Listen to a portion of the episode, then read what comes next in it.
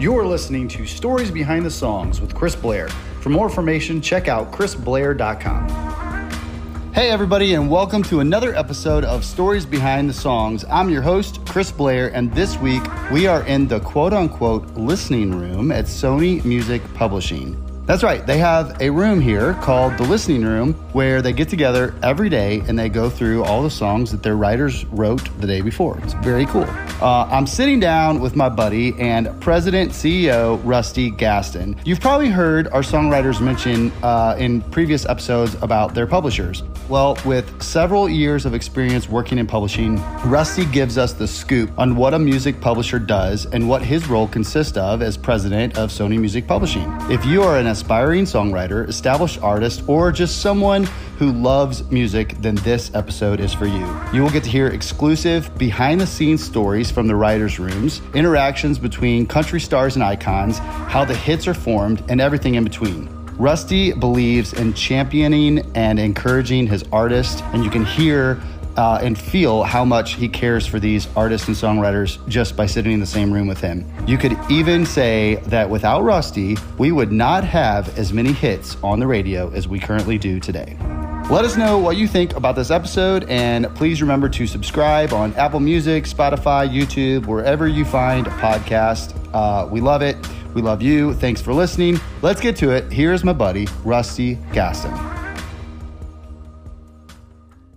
Hey, everybody, here's another episode of Stories Behind the Songs. I am Chris Blair, and I am here at Sony Music Publishing, downtown Nashville, with my buddy Rusty Gaston. How you doing? Yeah, I'm great. Happy Good, to be man. here. Thanks for having me. Thanks for inviting us into your home. Yeah, you got it. Yeah. This is our listening room where we, um, all of our A&R team meets every single morning at 9.30 in the morning and we listen to every song that came in the night before. That's amazing. So all the songs that are written by our songwriters that are turned in, you know, one day, our whole team gets together the next morning and listens to every single one of them the next morning in here every day. That's amazing. Yeah. That's uh how, how many songs is that typically? Uh, it's about 25 a day Okay. normally. Yeah. Yeah. Yeah. That's good, man. Yeah. Some days there's more, some days there's less, but Yeah. on average, 25 a day. But when you're talking about five days a week, every day, it's, yeah. it's a lot. Yeah, exactly. Yeah. Well, I've been so excited to uh to do this. We started talking about uh having you on a couple months ago and um you know, we we sit down and we share the stories behind the songs um mostly with songwriters who wrote those songs, right? Um but I've been I've been really excited to have you to kind of pull that curtain back on publishing and basically, you know, you're running this massive machine and uh you know, to kind of let everybody know like what happens behind the scenes. But um, before we quite get to that, let's just take a step back and tell me how you got involved in in music in the first place and how you got to Nashville and all of that. Done. Um, man, I really think it was, first off, it's just God. It was God's plan for my life. And I was very lucky to have some real defining moments in life that I can remember like it was yesterday. And I have the first one where I remember being in an elementary school and I remember being in the locker room, standing up on a bench, looking down on a group of friends of mine, and they were singing a song.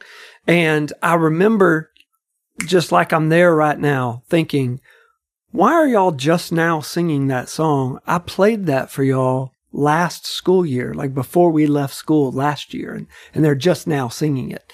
And I don't know, have any idea why, but that just stuck with me for years and mm. years. And my dad had told me when I got to be a teenager, everybody in this world has a job doing something. And what I love to do is sit in my room, listen to records for hours on end, scour the liner notes. But what I noticed was the songs that I was always attracted to were the songs that eventually would become popular. And so I pieced together, well, somebody has to have a job figuring out which songs on these records should be the songs played on the radio. And I didn't know those were called singles. I didn't know how that worked. I didn't know anything about the music business. But if my dad said everybody's got a job doing something, well, somebody had to have that job. Yeah. And so I literally just chased that down. And um, my senior year of high school, I got a job performing at Six Flags Over Texas, a theme park uh, outside of Dallas. And I sang and danced and played guitar. And I had another defining moment there where I was in a show. We played for a thousand people a day, six days a week. And I just remember where I was standing, what I was doing. When it just hit me, is like, man, I just have no interest in doing this and being a performer. Like, I'm trying to get into the music business. How do I get into the business? Mm. Not to being a performer, not not doing this, but it was my only way to kind of get my foot in the door to meet somebody. And uh, I met a music publisher while I was working there. And I met a publisher named Jerry Smith who had a joint venture with this company, actually, with Sony Tree at the time. And he had a publishing company that existed to sign singer songwriters, develop them as artists, and get them record deals. And he had signed Terri Clark and Rhett Akins and Lonestar uh, in the early mid 90s. Mm-hmm. And they mm-hmm. were all big gold platinum yeah. artist. And he started explaining to me what he did for a living. And it's as if the skies just parted. And I thought, oh my gosh, like this is what I was meant to do.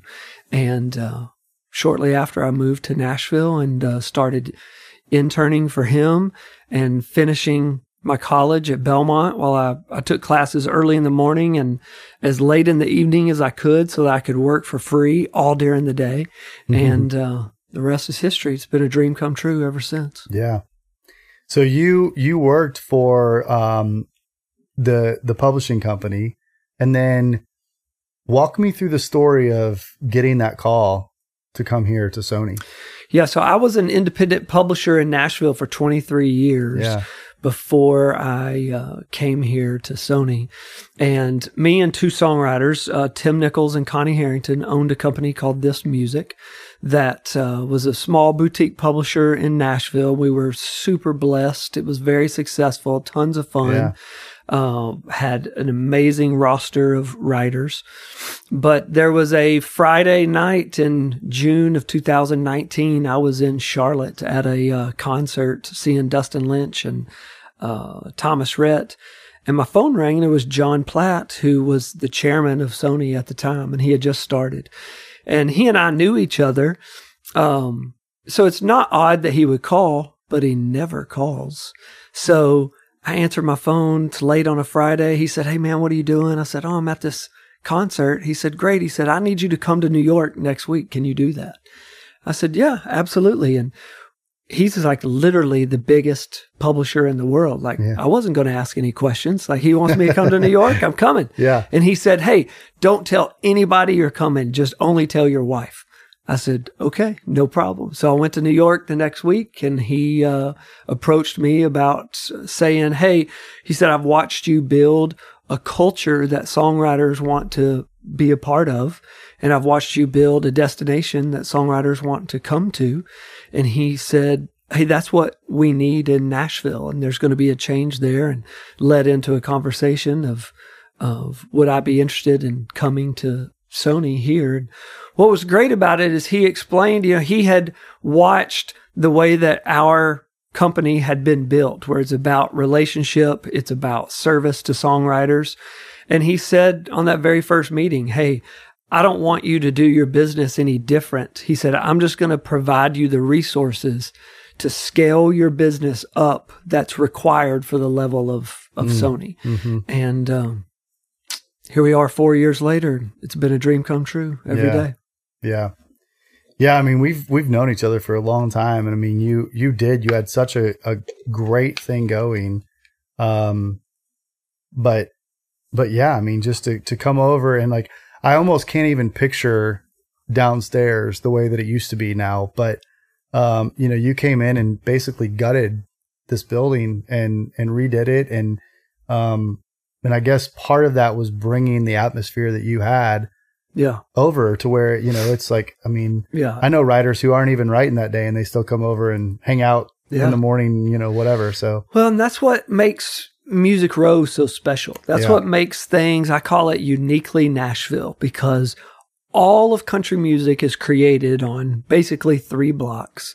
And what used to be all craftsman houses up and down Music Row where songwriters would come every day, but all those houses were built around kitchens and those songwriters would come into the kitchens in the morning and they would talk about where they played last night, who they saw, who they were with, who they stayed at the bar with all night.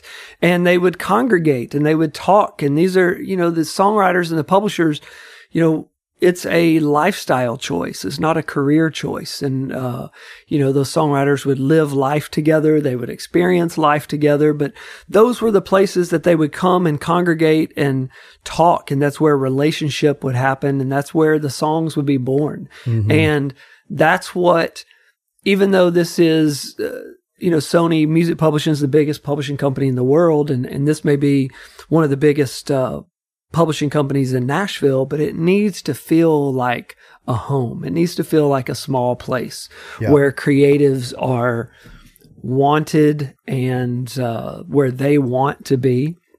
And so, yeah, it was immediately about gutting the building and turning this into an environment where songwriters wanted to be.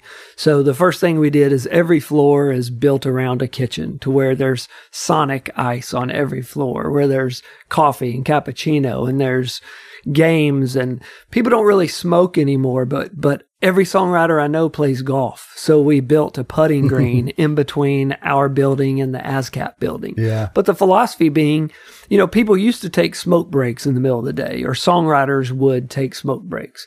But if songwriters are writing today, they don't really for the most part, they don't smoke cigarettes. It's just not the normal common thing. But they still need to take a break. So we built this putting green where they can go out there, they can hit some putts, think about their song, clear their mind, and then they say, Oh, I've got the idea. Okay, back to my room. And they go finish the song. And it was creating, excuse me, stuff like that that created an environment where songwriters want to be. Mm-hmm. And, you know, one of the coolest stories of exactly why we re- remodeled this building was uh, we had a brand new artist in the studio named Ella Langley uh, recording. And one of our big stars named John Pardi was in the building. He was waiting on his co writers and he was in the kitchen downstairs getting some coffee. Well, Ella came out of the studio, and this is about a year ago. Ella came out of the studio she's thinking about her song. She looks up, and then there's this big, huge cowboy, John Pardi, that, mm-hmm. you know, she's listened to for years and is an enormous fan of, but the two of them had never met. But they got to meet in the kitchen and they got to spend five, ten minutes just talking, getting to know one another. Well, 15 minutes later, uh, me and somebody else on the A&R team you know, got a text message from John of, Hey, who, who's this girl I met? You know, tell me about her. And Anna Weisband sent him a bunch of Ella's music, told him about her. Well, from that five minute interaction, 72 hours later, it turned into John offering Ella Langley the opening slot on his entire world tour. And they're on it right now as we speak. Yeah. But that type of stuff from just camaraderie of being in a creative space together, like that's the potential that can happen. Mm-hmm. But that exact story, in that case, it turned into, you know, us contributing to her artist career by her being out on one of the most major tours of the year. Yeah. But that five minute interaction could just as easily turned into a song idea, a co-write, uh, uh, introduction of somebody else that turns into a million dollar song. Yeah. Yeah, man.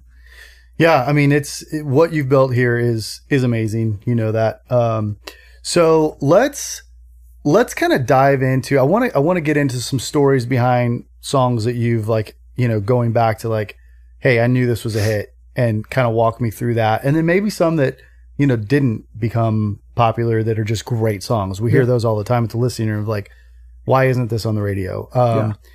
But before we even get to that, for all the listeners out there, because I know, um, you know, especially outside of the music industry, most people don't understand what publishing is and, you know, everything that takes, takes place. Um, and then also some people in the industry I've also talked to that just like, I don't really know yeah. how the pub deals work and all that. So give me like give me your elevator speech of like you know what you do on a day-to-day basis how you find the songs how you sign people all of that kind of thing. Yeah.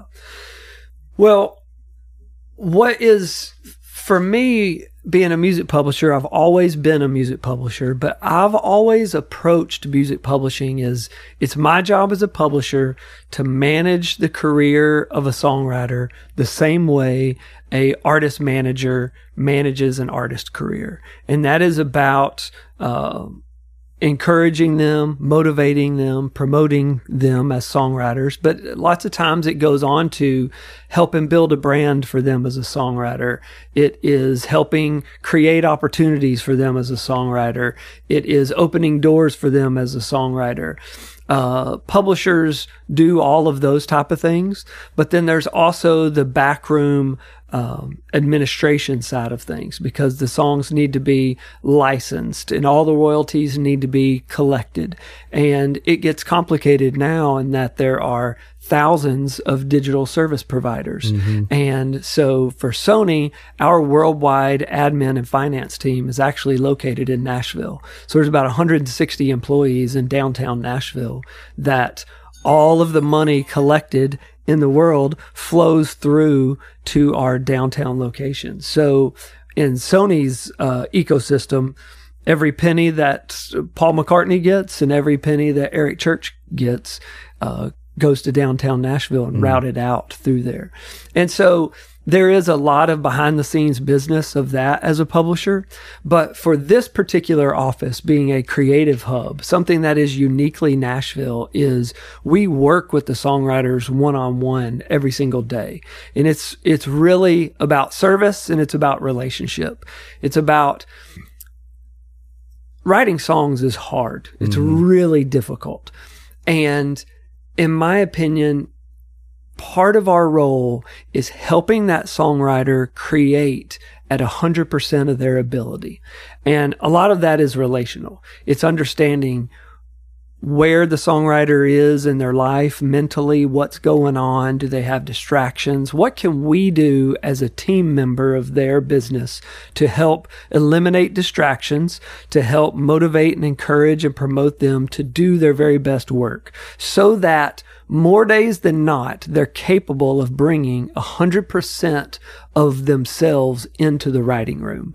Because if they're not bringing 100% of themselves in and they're only able to bring 80% in, man, just frankly, it's just not going to happen that day. Yeah. Um, at that point, we might as well eh, kind of be buying lottery tickets. It's like, hey, we're not going to win the lottery. We could win the lottery, but it's not our plan for the future.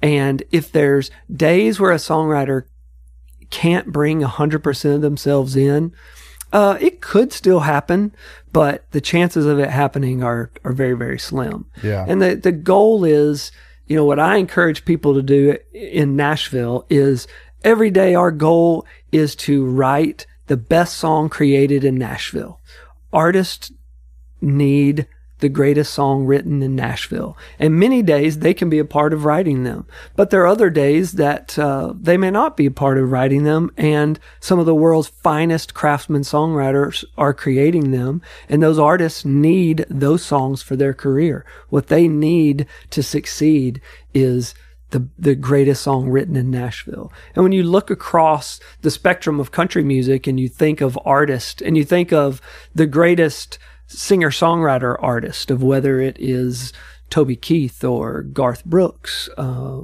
you know, people like that, Alan Jackson, even many times their biggest hit they're they're not the writer of, yeah. even though they are widely respected as some of the greatest song, one of you know greatest songwriters out there. Yeah, and so it's our job as a publisher is to work with those songwriters to help them create at the top of their ability and then work with them strategically to help get their songs where they need to go get their songs to the right artists to make sure it's it's our job as publishers to bring songs to people they can't say no to and if people can say no well, we just didn't do our job. And even if that decision making basis is, let's just say it's based in greed, meaning, hey, they, they intentionally want to record songs they're invested in, but we have to bring them songs that are even better than that, that make them say, oh my gosh, I, I can't say no to this. Yeah. The, our artist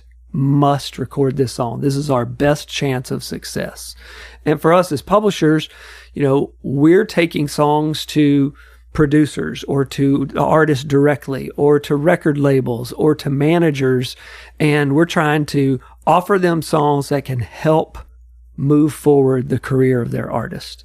And it's having an understanding of that and on a daily basis, motivating and encouraging our writers that they wake up and before 11 o'clock, they feel like they can do it that day. Because when you look across the songwriters, and I'm sure you've noticed this from ones you had on your, your podcast, the thing that the songwriters have in common, guys who have written hits for multiple decades, the, the Craig Wisemans and Tim Nichols and Bob DiPiero's yep. and guys that are still having hits today, but they were having hits in the 80s and the 90s and the 2000s and the 2010s and now in the 2020s.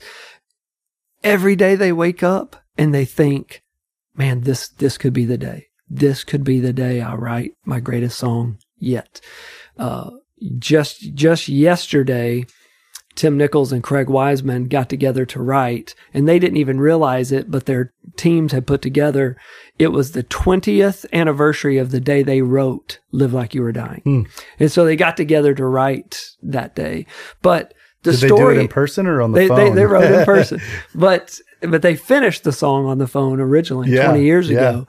But what I love about that is that from the story of them writing Live Like You Were Dying, you would think, you know, it's arguably the biggest, one of the five biggest songs yeah. in the history of country music. Definitely.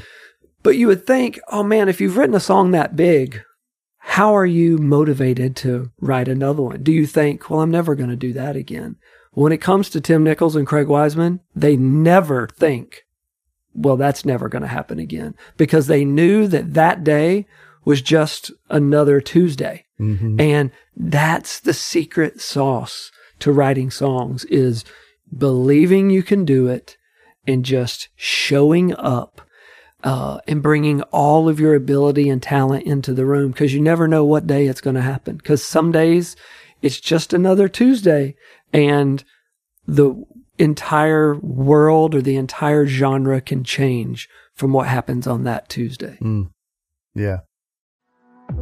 This episode is brought to you by Brit Skin Beauty. Located in the beautiful Indulgence Medi Spa in Mount Juliet, Tennessee, Brittany is the go to esthetician for facials, dermaplaning, microdermabrasion, waxing, lashes, and any skincare products and consultations. So many people in the music industry use her frequently, and her work speaks for itself. To schedule your next consultation or make an appointment, visit britskinbeauty.com or send an email to britskinbeauty at gmail.com. What are uh, what are some of the coolest stories that you can share of songs that you've watched go from a writer's room to something like that? Man, it's a great question. Um, one that has the biggest impact that sticks out is a song called I Drive Your Truck that uh, Connie Harrington and Jesse Alexander started, and they they finished the song with Jimmy Yeary, and it became a a big number one for Lee Brice. But it came about from Connie Harrington driving down 65, listening to a NPR interview, and listening to a father talking about it was Memorial Day, and he was out putting uh, American flags on veterans' graves. And they asked him, How do you remember your son who had died in the war. And he said, I drive his truck. And Connie jotted down that idea, but I wasn't aware of that at the time. But she and Jesse Alexander, a few days later, were writing and they started this idea and they started crying and knowing they had something really special. But as they were developing the idea, they knew that it was most likely going to be a male country artist that would record it. And so they came in and told me in my office that day about the song. And they said, man, we, we really need to find the right male songwriter to write this with. So he's, he's using his melody influence. And immediately, you know, at the time and still today, I think one of the best male melody songwriters is named Jimmy Yeary. And I said, y'all got to get together with Jimmy Yeary on this. And so they brought Jimmy in and throughout that day, I would see him kind of coming in and out of the room. I knew there were some tears going on. That usually means it was going to be special. But afterwards, they sat and played the song live and you had these chills all over your body mm. of like, oh my gosh, this is really, this is really something special. And then, uh, it was okay. It was time for them to demo the song, go make a, a demo recording of it. And you're just holding your breath, hoping that, oh my gosh, is this going to be everything that it was the day you heard it? And I'll, I'll never forget, I actually sat on the side of a coffee table uh, in between two speakers in my office when they were playing me this demo and listening to the demo, just holding my breath with every note that, oh my gosh, is it paying off the way it's supposed to?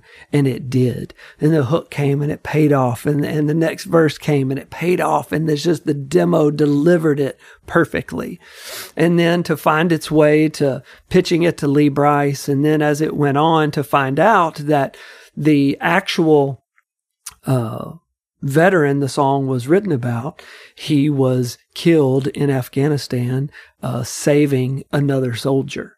And you start learning about uh, those facts of the story and then find out that the day the song was written was actually on an anniversary of this veteran's death. And those are things that, hey, they didn't, they didn't know any of this info. This is how God weaves all this stuff yeah. together. But to watch that song go on and win, uh, the CMA Song of the Year and ACM Song of the Year and uh, Music Row Magazine Song of the Year and watch it impact people's lives. And then CNN does stories about it and watch it impact not just veterans' lives, but country music listeners. And like, that's what the whole dream of this is. Mm-hmm. You know, as a publisher, I just, not even as a publisher, just the way I'm wired, I delusionally believe that songs have the power to change the world.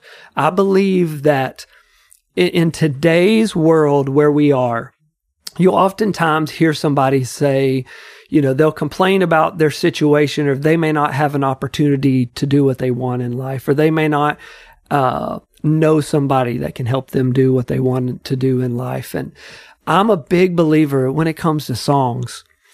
There is no one anywhere in the world sitting on the next amazing grace. And just because they're not in a music mecca or just because they don't know somebody or just because they didn't go to to a music university that it's never going to have a chance because I believe with all I am today that if you write a truly amazing song anywhere you are it has the opportunity to get out there. Obviously, from social media being the easiest thing now, mm-hmm. but from where we are in the world now, if someone writes a song truly that impactful and they play it for their friend that knows the mailman that's friends with the baseball coach at the school next door who knows the person at the mall down the road who knows this person and it will make its way it will find its way um, you know, I think about a song like Amazing Grace, and you've listened to Amazing Grace, and it has comforted you through times of of loss. Uh, it's helped you through times of struggle. But you've also listened to Amazing Grace, and it fills you with power and strength. But there's countless examples of that. It doesn't have to be just a, uh, uh, you know, a faith based song, but you listen to Live Like You Were Dying and it does that. But you know what? You can also listen to a song like It's Five O'Clock Somewhere and it takes you out of your reality. And songs, I just believe I go back to songs have the power to change the world. And these songs that we grew up with that seem like evergreens, like they've always been here. Well, when you really start researching them, they haven't been. It hasn't been that long. Mm-hmm. You know, they might be a hundred years old.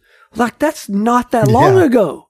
And you think about that and to think about, oh my gosh, hold on, that song is only a hundred years old or 200 years old someone could write a song today that someone's talking about a hundred years from now, and it is the song that changes the way everybody in the world feels about something, or it makes them feel every something, uh, and brings them together and feel some kind of unity. Um, and I want to be a part of encouraging songwriters to do their best work that it can influence people all over the world. And we can do that in Nashville, Tennessee, because this is where the world's greatest songwriters are. And Sony Music Publishing is the home of the world's greatest songwriters as well. Amen. Um, but I just, I believe that with all my heart is that, uh, to touch humans and to relate to each other from a human condition experience, the best way to do that is through music. And there, th- there's no music without songs. Yeah. Yeah.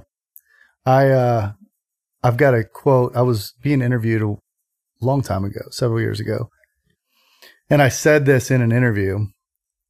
And then afterwards, I didn't even rem- remember exactly how it came out and I met, might screw it up now, but I said it and uh we ended up it's painted on the side of our building now. It became a quote that's a mural on the side of our building. Um but it's music is the universal language of the world. Um music comes to us through song. Every song has a songwriter. Yeah. I love Um, that. So, but anyway, yeah, it's Absolutely just- true. It's uh, you know, the the all of these things that take place, and you're right. It just could be a random Tuesday, and um, you know, I mean, we hear stories every day about that. So Yeah. it's um, it's very cool. Um, okay, so let's talk about um, you know, I'm sure you've got many more great stories. And sp- and by the way, didn't didn't Connie on that song? Didn't she go to that guy's hometown and share it with uh Yes. with his dad? And yeah, when the song went number one, uh, we all had kind of a group phone call, and it was really about okay, we knew there was going to be a number one party, which is something uniquely Nashville, Yep. where songwriters and artists get together and celebrate that number one achievement on radio. Uh, but Connie and, and Jimmy and Jessi wanted to find the the father who inspired the song, and she did all kinds of research online, wasn't finding it. Actually, called NPR to get information, wasn't finding it, and just finally gave it one last Google search and stumbled upon what who she thought was the person on the interview. His name was Paul Monti, and then just started tracking down could they get Paul Monti's phone number and found a phone number of his relative that lived next door, called that number and he happened to be there. And then led into the conversation of introducing them to this song. Come to find out he was aware of the song. He had no idea it was about his situation. Um, since then, he's turned the songwriters on to other parents who drive their children's trucks who had passed away or, you know, were killed in the war. Uh, but yeah, found him. Uh, Paul Monti was brought to uh, Nashville, and his son was actually given the Congressional Medal of Honor. I believe that's what it's called. I could be wrong. Uh, but the president uh, gave this award to Paul Monti to his son posthumously, and he brought that award to Nashville and displayed it when we had the number one party over at the uh, CMA office. yeah, It's pretty amazing. yeah. We've heard that story through leadership music, and it Yeah. still just gives me chills. Just Mhm. so such a cool thing. Um, well, if if you've got uh, any other uh, success stories like that, I mean, I know you've got tons of them, so we can talk about more. I'll that, tell you a a, a, a real recent one. Yeah. That's something really cool. Um, coming here to Sony, because like I said, I've always, I grew up an entrepreneur. I've been an entrepreneur for years. And it was never part of my plan to work for a corporation. But this is an example of God's plan is bigger than my plan. Uh, but when I came to Nashville, Sony Tree at the time was just the absolute crown jewel pinnacle of music publishing in Nashville and still is today. But all of the legacy of country music is here in this catalog, all the way from Hank Williams and Willie Nelson, Roger Miller and Kris Kristofferson to the artists and songwriters of today, to the number one song today with Lainey Wilson, written by Lainey and, and uh, Josh Kear and Jordan Schmidt. Um, all the way back from the first songs of country to, to the number one today. And the idea of walking into being someone who gets the chance to champion that legacy was something really exciting, but also something kind of a, a, little bit daunting of makes you feel like, oh wow, I'm so not worthy to be in this. Um, but I have, I, I grew up on country music. I love the history of country music and just songs in general. But one day sitting in a, a corporate meeting, um, and they were talking about something was happening to where they were playing a brand new hip hop song that was coming out that ended up being really successful. And it had sampled some other older songs. And generally speaking, like what happens in popular music, we oftentimes see it in country music maybe a decade later. Uh, and you can really hear it in music of you, you listen to people like Sam Hunt that grew up listening to Hank Jr., but he grew up listening to to Snoop Dogg. And you can hear both those influences in his music. Mm-hmm. But the idea of interpolations, which is not sampling a song, but it's using elements from a song and rewriting it into a new creation, that is something that is very commonplace in the world of hip hop. But not something that had been common in country. We had seen it maybe once or twice, but I just was basically zoning out in this corporate meeting as they were playing you know, a new hip hop song. It was great, but it just got me thinking about the legacy of our catalog and, and I got to thinking about, uh, I mentioned Tim Nichols earlier who wrote Live Like You Were Dying. Well, he wrote what I believe is the number one female country karaoke song, which is called Heads Carolina, Tails California. And if you've ever been to anywhere that sings karaoke, if somebody's singing a country song and it's a female, there's, you know, a really mm-hmm. good chance one of the first three songs is going to be Heads Carolina, Tails California. And so I just got to thinking about that song and in the moment I was really in a groove. I'm a huge fan of Cole Swindell that writes here at Sony and he has a great legacy of being here. But we were, um, having lots of song meetings, talking about songs for his records, uh, helping curate co-writes for him.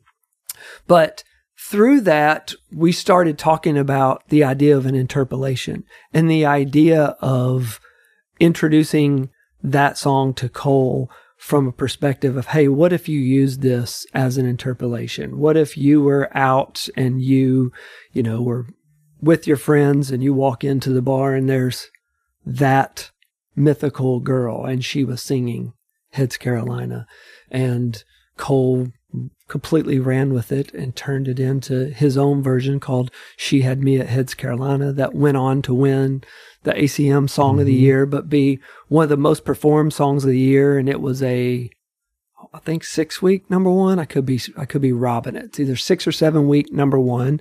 But what's awesome about it is that Part of the song interpolates Tim Nichols and, and Mark D. Sanders' original Heads Carolina, Tails California. So they're writers on this brand new song. And so what's amazing is that we have brand new writers involved in the song that are current and active songwriters for Sony, but it also uh, incorporates elements of the legacy catalog of this company of, of Heads Carolina. Tim Nichols wrote it 26 years ago when he wrote at EMI and, and the EMI catalog is part of this Sony catalog. So I love that story so much because it was really a collaborative process of figuring out mm. a way to utilize some of the great legacy catalog that exists, but also put that together with one of the absolute greatest active artist songwriters out there, Cole Swindell, but him having the vision and the belief and the dream to bring this thing to life as, of a brand new way. And now he's turned on a whole new generation of fans who've never even heard Jo Dee Messina's version Yeah. of the song. And it's awesome to see that happen. And it's a win-win-win for everybody involved. Yeah. Dude, I love that story. Um, you know, uh, uh, you know my kids. So, uh, I think the cool thing about that too, from a, from a, a music lover, but also a dad point of view Yeah. is like, um, my kids, four and five years old, were standing on the coffee table jamming to Cole's version of it. Yeah. And then through that, like, you know, they, they're to the point where they're like, Alexa, play that, you know, whatever. Yeah. And then Jo Dee's version comes on and they're like, this isn't it.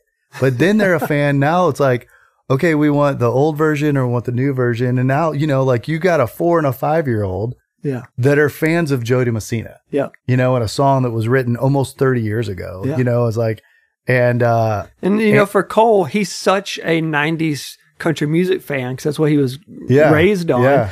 You know, he's so proud of that, and he's so happy about that, and happy for the awareness it's bringing to Jo Dee Messina. And like, what an opportunity to use his platform to be able to do that yeah, and uh, turn all those new fans onto that song. I love it. And that's something that's, you know, a really recent of the moment example, but it's cool to, I mean, I just can't even believe we get to be a part of things like that. That really, you know, it's the soundtrack of, of people's lives. Like right now, that song, let's say over the past 12 months has been played, you know, it was one of the top five most played country songs of the whole year. I think it's like number two or three. But you think about for those kids in middle school or the kids in high school, like that is the soundtrack of their life they're growing up Yeah. with right now. And that song was played at people's proms or in their cars on Friday nights or at parties while they were at swimming pools. Uh, that's that's just incredible, and I can't believe we get to play a part in that somehow. Yeah. Just people's lives like that. Yeah, I love it. Um, what about um, you know, we we both have the opportunity to, you know, we hear, you know, you you before me even, you know, you hear these songs like you said earlier. You come into this room every morning and you hear about 25 songs that were written the day before. Mhm. Um, you know, we get to see a lot of that at the listening room too, where, you know, I'll be just zoning out listening to the radio and then all of a sudden I hear a song for the first time and I'm like, oh my gosh, I know this. Like Yeah. this, this is so and so, you know, like, yeah. um, but you know, through that process, we also hear so many songs that, uh, you start to figure out what in your head is a hit and what is not a hit. Right. Um, and there's a lot of, there's a lot of great songs that are written in this building and in this town Mhm. that nobody ever gets to hear. Yeah. Um, what like what is that like for you? Be- with especially hearing the amount of songs that you hear, like what's what's some stories of um, you know, a song that um maybe took forever to get there that Mhm. you knew from the beginning was a hit, or a song that maybe has never even been released yet that you're just like, you know, like it- any frustrations of like, man, I got to get this song out, but that kind of thing. Uh, yeah, there's um quite a few of them. Sorry, I need one second to think about that. but um, yeah, there's there's there's so many, and it's such a joy to get to hear those songs daily that you you just know they're going to be something. It's like I remember the the very first time that um I believe Hardy had sent over Wait in the Truck. And, you know, the song came via text with the idea of, hey, would you mind sending this to so and so? Um, but just hearing a song that impactful, that's like, oh my gosh. Like, and, and it's, it's so impactful about the storyline of what it is. I mean, there's a, there's a murder involved and you don't normally hear those at the top of the radio charts. Um, but to watch it uh, come together and then Lainey Wilson be a part of it and to watch it climb the chart and get to where it's going, like that is so fulfilling. Uh, there's other songs that you know, to me, it's just they haven't found their place yet. Again, it kind of goes back to that story I was telling you earlier where I don't believe someone has written like a song at the caliber of Amazing Grace, and just because they don't know somebody, it doesn't find its way. It finds its way. It just takes time. Uh, one of the greatest songwriters in any genre ever, named Tom Douglas, is a songwriter here. Mm. But one of his biggest songs was called "The House That Built Me." Mm-hmm. Well, I think, and he wrote that song at Sony well before I was here. So I'm talking a bit just from hearing folklore and stories. But I think there was something like a dozen different demos of that song, and the song was nine years old before it was recorded.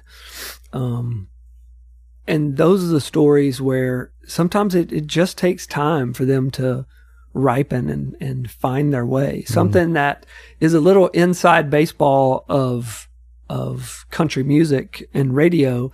As we look at the chart or we talk about songs going number one on the on the airplay chart, I believe 75% of the songs on that chart, there those songs are four years old.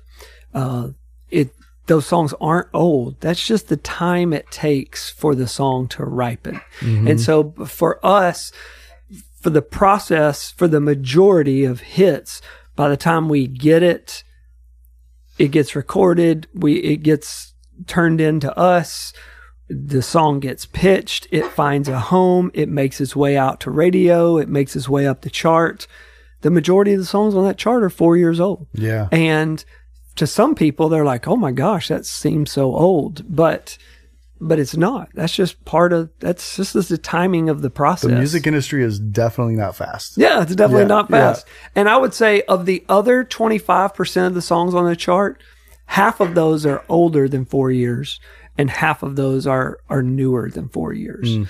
Um, so you're really talking about 12 and a half, 15% of the chart or the songs are younger than four years old. Yeah. It's just kind of the time it takes, you know. Um, speaking of Tom Douglas, he's got a song I just think is phenomenal, phenomenal called Perfect People. And, you know, right now I pitch it everywhere. Our whole team pitches it everywhere. Like it's not recorded yet but it's going to get recorded and it's going to find its way.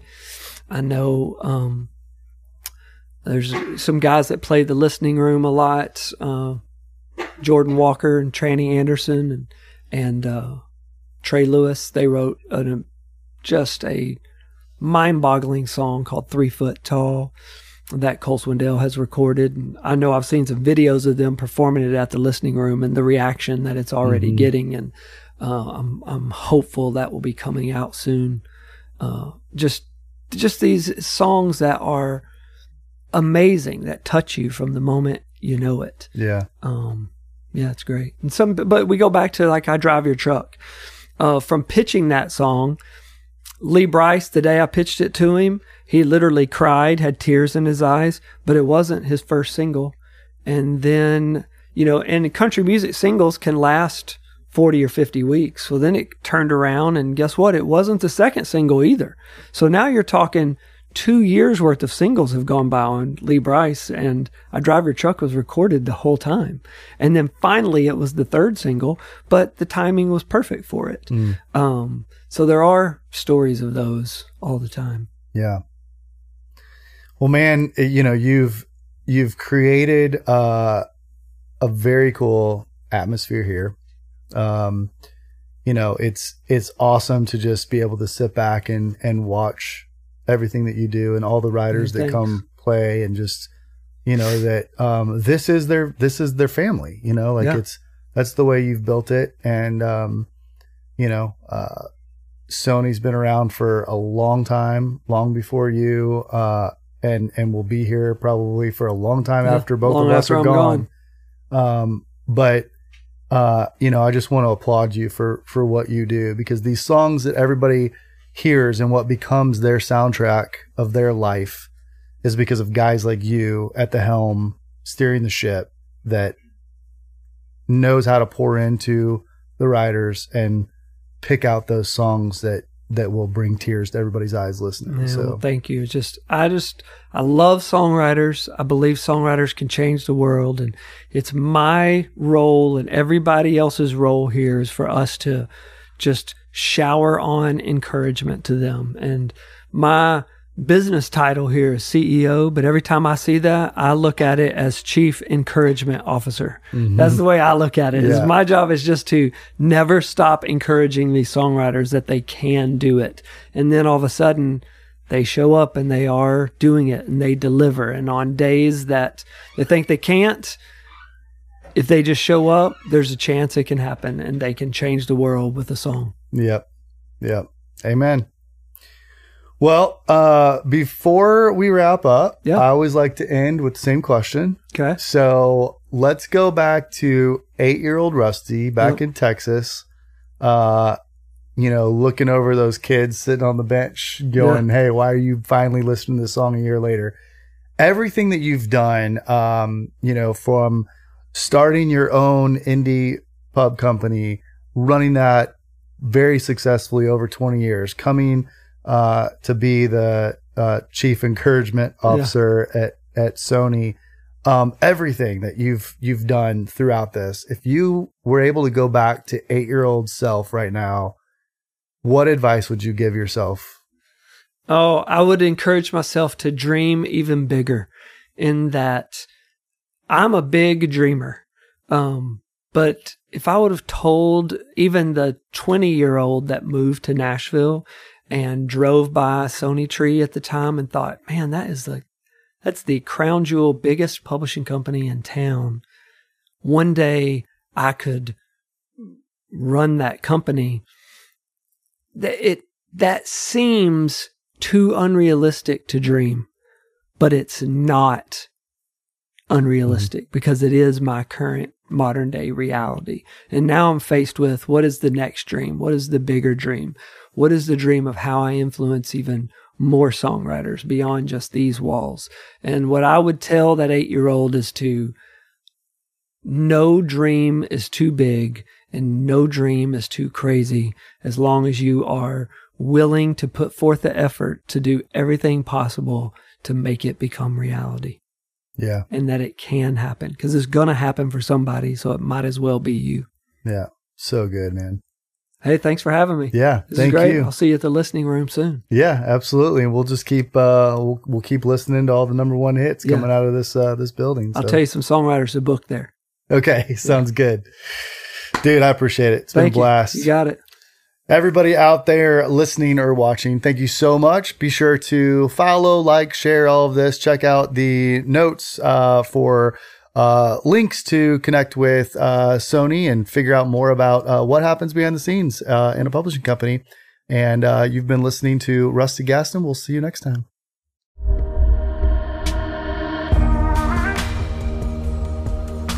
This has been an episode of Stories Behind the Songs with Chris Blair.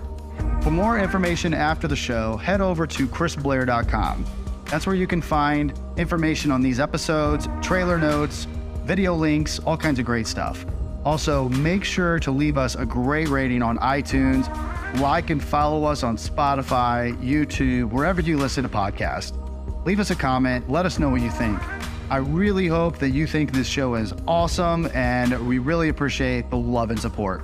I promise to keep gathering great content and continuing to sit down with more amazing songwriters and artists as we grow.